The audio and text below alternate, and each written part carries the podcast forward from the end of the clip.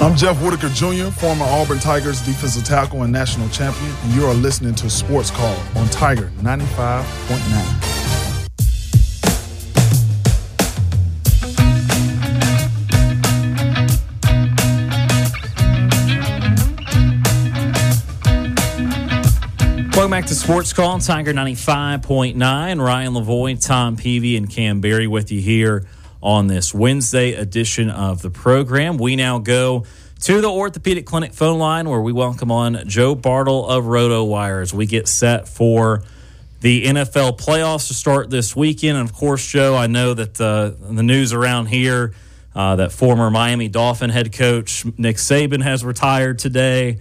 Uh, and again, how will you remember his tenure in the NFL and as a as a football coach? Oh, as a, as a football uh, NFL coach, it's a little bit different. But obviously, I think we'll go down as one of the, the, the greatest coaches, no matter uh, the sport of all time, and uh, has revolutionized college football.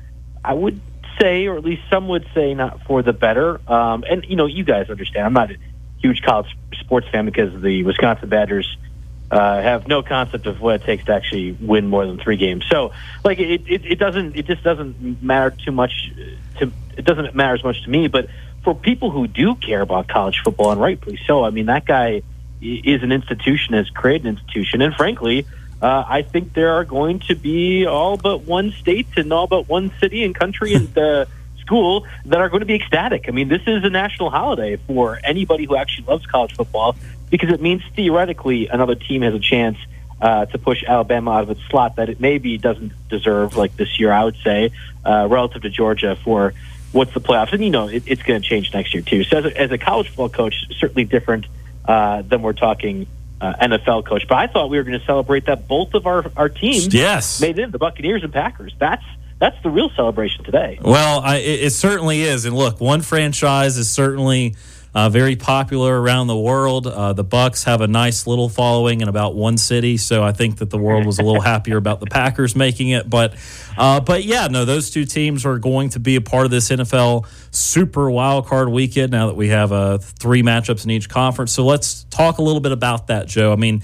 Uh, I know people are going to want to start with the Cowboys and all these, uh, you know, the one and two seeds, but let's start with some of these uh, teams that got hot down the stretch, like the Packers, like the Bucks, like the Rams, who won uh, a lot of games down the stretch. There are there's any of those teams that got hot late. Do you feel that could make a run towards the the NFC Championship game or AFC Championship game? Yeah, I want to be clear. I, I think the uh, super wild card participation for the Buccaneers and Packers is probably the biggest win they'll get all season. I would be pretty shocked if they were to win uh, in the postseason here. And I guess I, I want to be clear. I think there's an outside chance that the Packers might. And you talk to a lot of folks who know football and are smart about stuff. They don't think it's an outside chance the Buccaneers are going to win. They, they, they think there should be the favorite over the Eagles. And when the books had started, they were uh, the Eagles were minus three. Of course, traveling to Tampa Bay. I, I, I understand losing five of six. Philadelphia, they haven't looked good. AJ Brown's banged up. Jalen Hurts got injured finger. Devonta Smith didn't play last week. Was already injured. That defense is miserable. I understand all those things. That might matter against the Cowboys. That might matter against the 49ers. I don't think that matters against the winner of the NFC South division. And maybe I'll be wrong. I'll look foolish come Tuesday. Uh, and the Buccaneers, who who are a good offense. I mean, I, I watched them eviscerate Joe Barry's defense. Everyone does that though, except for the Bears and Vikings, for the reason. But that's that's not a calling card. But Baker Mayfield has been really good, and Mike Evans looks rejuvenated in Tampa Bay. I, I, I recognize that this is going to be a competitive contest, but I do not see the Super Bowl runner-ups somehow losing to the NFC South division winner, no matter it be the Saints, Falcons, or in this case the Buccaneers. So I I would lean towards the Eagles. The Cowboys are favored by seven and a half points. They have not lost at home all season. They're averaging 38 points all season. I had wrote in my Tuesday article, a good day for Joe Barry's defense would be holding them to 28 points. That's a good day. So, uh, if nothing else, if you think the Packers are going to be competitive in that contest, you take the over at 50 and a half and say, well, both squads are going to be at least scoring 28 points, and uh, who, who ends the final possession. I, I, I don't know, and I, again, I wrote this in my article from Tuesday. I don't know if there's going to be the choke job this week against the Packers. That deep is so bad that I, I just can't imagine Mike McCarthy struggling that much. But I have lived through that. I have lived through the Mike McCarthy era. Uh, everyone getting shocked that he has no idea about timeouts or managing clock. that was decades ago for me at this point, understanding how bad McCarthy is. There will be a choke job at some point. I don't think it's this week, but it could be next week against the Rams. So I do think, if we're talking to answer your question, the hot team, I think the Rams will go into Detroit and upset uh, the not Matthew Stafford Lions uh, and possibly upset Lions fans. We'll, we'll see how that goes. And it's ironic that the biggest upset from last year was Giants Vikings, and I think we'll see it again. The NFC North Division winner is going to lose to the first round of the wild card. Uh, kind of looking around at some other games. excuse me.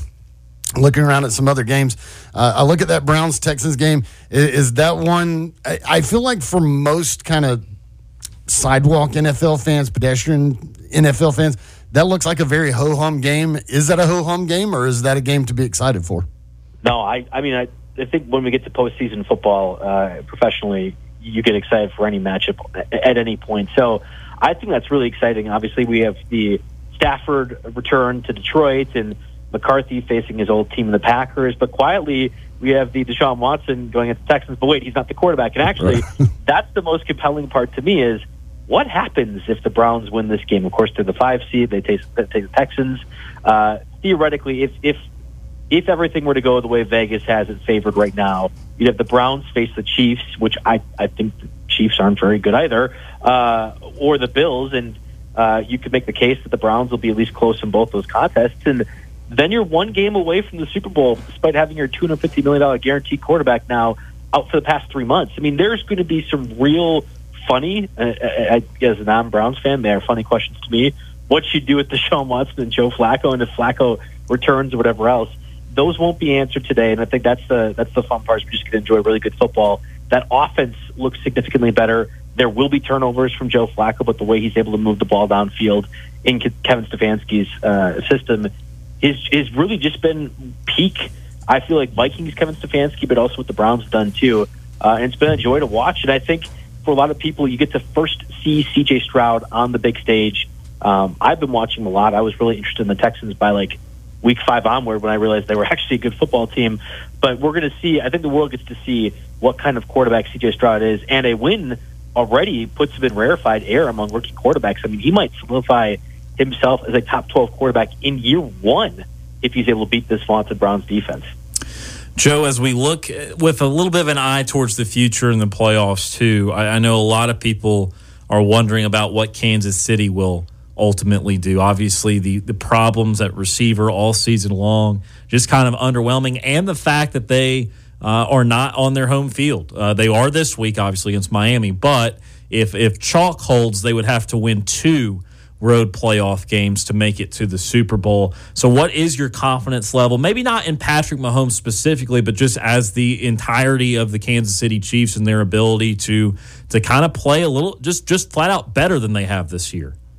Yeah, and I and I had a brain fart. You had kind of outlined the standings part correctly, and I think that's important. So if the Browns were to win against the Texans, like I think they will, but everything else stays chalk, you'll have the Chiefs, Bills, Browns, Ravens. Interesting matchup when it comes to that. But I, I actually think the Chiefs Bills one is compelling in in the sense that man, October, November, we had buried the Bills. They weren't going to make the playoffs. It had been a disappointing year. The Matt Milano injury, uh, Von Miller, stuff like that Tre'Davious White, all these guys being major pieces out, no shot. And the Chiefs were kind of turning the corner. They had an ugly start to August, and you could see clearly the issues with Kadarius Toney and Marquez Valdes-Scantling, and the lack of consistent use of Rashee Rice and Travis Kelce. And you're like, oh, this isn't the Chiefs' offense that I normally know it is, but they still have Mahomes. Pacheco looks like a stud. And if we were to have that matchup next week, Chiefs Bills, it's going to be completely reversed. Man, Josh Allen looks rejuvenated. The the James Cook uh, refactor into the offense is fantastic. They're doing this without Stefon Diggs, right? There's to be a lot of these accolades that you're throwing at Buffalo, but yet it's still a team that cannot beat KC in the postseason. Maybe the home field advantage matters. Maybe there's just Mahomes magic. We'll have to see. I would lean towards the Bills, I think, in that scenario, and I think pretty confidently as well. But I have been picking the Bills to beat and to, to get to the AFC Championship and emerge as Super Bowl contenders for years now, and they haven't been able to. Can this be the year? We'll, we'll, we'll find out. And Joe, we do want to ask you about head coaching openings, but of course, we want to get your thoughts. Again, we've uh, certainly enjoyed uh, being able to talk with you throughout the season about fantasy and about the league in general. Uh, and we know it's starting to come to a close here, so we do want to go ahead and get your thoughts on uh, what you think the likely Super Bowl matchup is. I know the 49ers and Ravens are favorites to most. Are they the favorites to you? I think it's going to be the Bills. Uh, I just talked about earlier. I, I don't know if the Ravens will lose in the divisional round to the Browns or they'll lose uh, in the conference round. But I, I, I just, and I, I have been the, the token Lamar Jackson guy for his entire career. I love Lamar Jackson. Uh, any playoff lack of success, I've really attributed to Greg Roman, if anything else. And um, if you were to lose again, I, I highly doubt it would be Lamar Jackson's fault. It could be the defense, whatever else.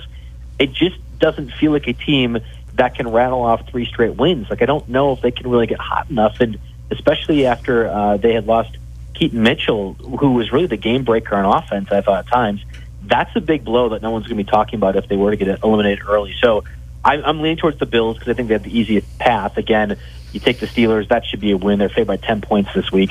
If everything goes chalk, they're facing the Chiefs. I still think the Bills are prohibitive favorites in that case, and then it's either the Browns, Ravens, which I, they match up well in both those. And then the Niners get like the easiest cakewalk. They are not the 49ers might not have a competent opposition until the Super Bowl, depending on how the NFC breaks out. I mean, it, it was bad to begin the year. It was Niners, Eagles, and then nothing. And now that the Eagles are nothing, it, it just doesn't. Again, I, I have zero belief in Mike McCarthy, so that's where this stems from. I think the Niners kind of walk in there, and at minus 120 right now to make the Super Bowl, it isn't it isn't favorable betting odds, but they they seem like clear cut favorites. I don't know who wins that matchup, but that's how I kind of project to be. And then, Joe, I'm going to throw a couple of situations here at you real quick and, and try and get your thoughts on these big ones. So, uh, first, there was surprising NFL head coaching news today, and that was that Pete Carroll uh, w- was being let go and, and, moving to a different role with the Seahawks. Uh, your thoughts on that decision from Seattle? Yeah, and it was followed by surprising news yesterday that Mike Vrabel had also been fired by the Titans, and that that fantasy situation in Tennessee is far more bleak than it is in Seattle. But I I was actually shocked by that one. Not so much the Vrabel thing. You know, I think Mike Vrabel is easily a top eight coach in the league. I have not been a proponent of Pete Carroll's for some time. Uh, as somebody who lived through the Fail Mary and the 2014 NFC Championship game, I just have a, a natural hatred for the Seahawks. So I recognize that any statements I'm saying should be couched because I'm biased. I, I very much so am. I don't think the NFL offense that Pete Carroll wants to run is an offense that can successfully win football games in the year 2023 or 2024. I, I, the, it's not that the game has passed him by, and I think actually he does a really good job of getting the most out of the players that he has. But there's a certain cap to that, you know, limiting your possessions, uh, playing mistake-free football, yada yada yada. But it's it's still not a team and an offensive scheme that is going to win in today's day and age, and I think take advantage of the rules and necessitations of the offense with pass interference calls, stuff like that. So that you have Kenneth Walker and Zach Charbonnet, two second-round running backs back-to-back years you still have DK Metcalf, Jackson Smith-Njigba. I think Geno Smith, especially this year, is totally fine at quarterback. But you have pieces. That's going to be an interesting offense. And if let's just say a, a Ben Johnson or one of these really hot offense corners, Ben Slowik, um, becomes the head coach and and brings over personnel to build upon that scheme, not just run it the way it has been in whatever teams they were. That's a really attractive spot to me, and I think for the first time in a long time will pose competition to the 49ers in the NFC West. And then a two parter to close that are not necessarily related, but uh, want to get in. Uh, again, our, our listenership and uh, the, the fact that we do the Falcons games here. Uh, so, what's what's the move for Atlanta uh, in trying to best position themselves to utilize the great weaponry they have? And then the other part of that, again, not necessarily related, uh, with Bill Belichick in New England. Curious to see your view of, of that situation. Yeah, uh, so Sunday, Week 18, games end. Uh, as a fantasy analyst, my job uh, for the year is effectively done.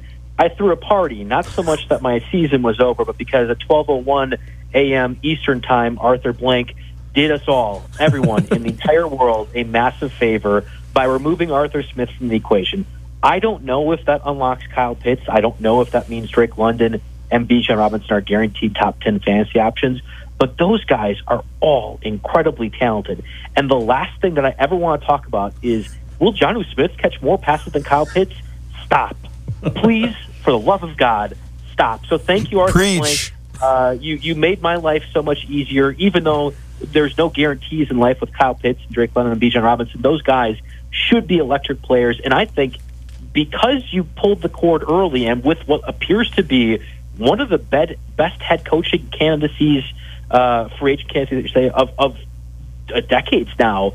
I don't know if it's the Falcons are shopping for the Bill Belichick's of the world, or I don't think they're in a Jim Harbaugh situation, but they can easily attract a top offensive mind, much like I think the Chargers could too with Justin Herbert, and completely change the trajectory of the teams just by making a, a mildly good call. It doesn't have to be a smart call. You don't have to like strike gold with DeMeco Ryans. I think the Falcons are in a great spot to attract any number of people. I don't know what it is or who they'll be after. I would hope an offensive mind. I think what they did in free agency with Jessie uh, Bates in particular, they, they improved the defense.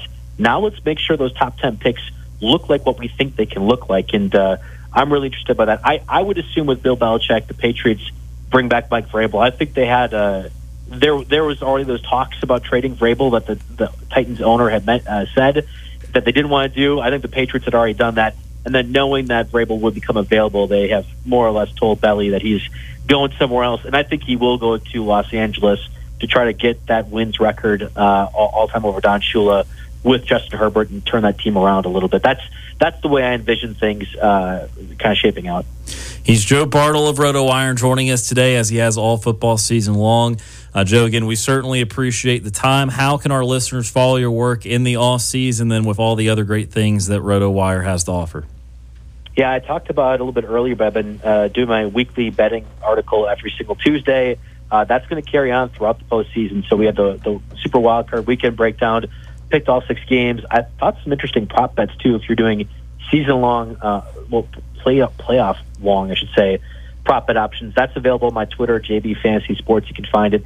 I will still be doing podcasts, especially kind of recapping and preparing entering the NFL draft, what teams are going to do throughout free agency. Uh, that will really start in earnest probably March ish or February too, and you know that'll be available again on my Twitter JB Fantasy Sports. Otherwise, RotoWire has you covered. I think what we're now five weeks away, four weeks away from pitchers and catchers reporting. Uh, fantasy baseball is right around the corner, but also college basketball. You know, with March Madness, we're getting close to that point. A few few months away, I understand, but uh, still plenty to do in that regard. RotoWire.com slash try gets you a three day free trial um, to the site. You can see all that coverage, all the NFL postseason stuff, NBA as well too. And we have you covered no matter what sport it is, what you're interested in doing. Joe, again, we've certainly appreciated the time with that uh, with you throughout the football season. Uh, we wish your Packers good luck here in the postseason, and we look forward to catching up again with you down the line. All right, thanks guys for having me on.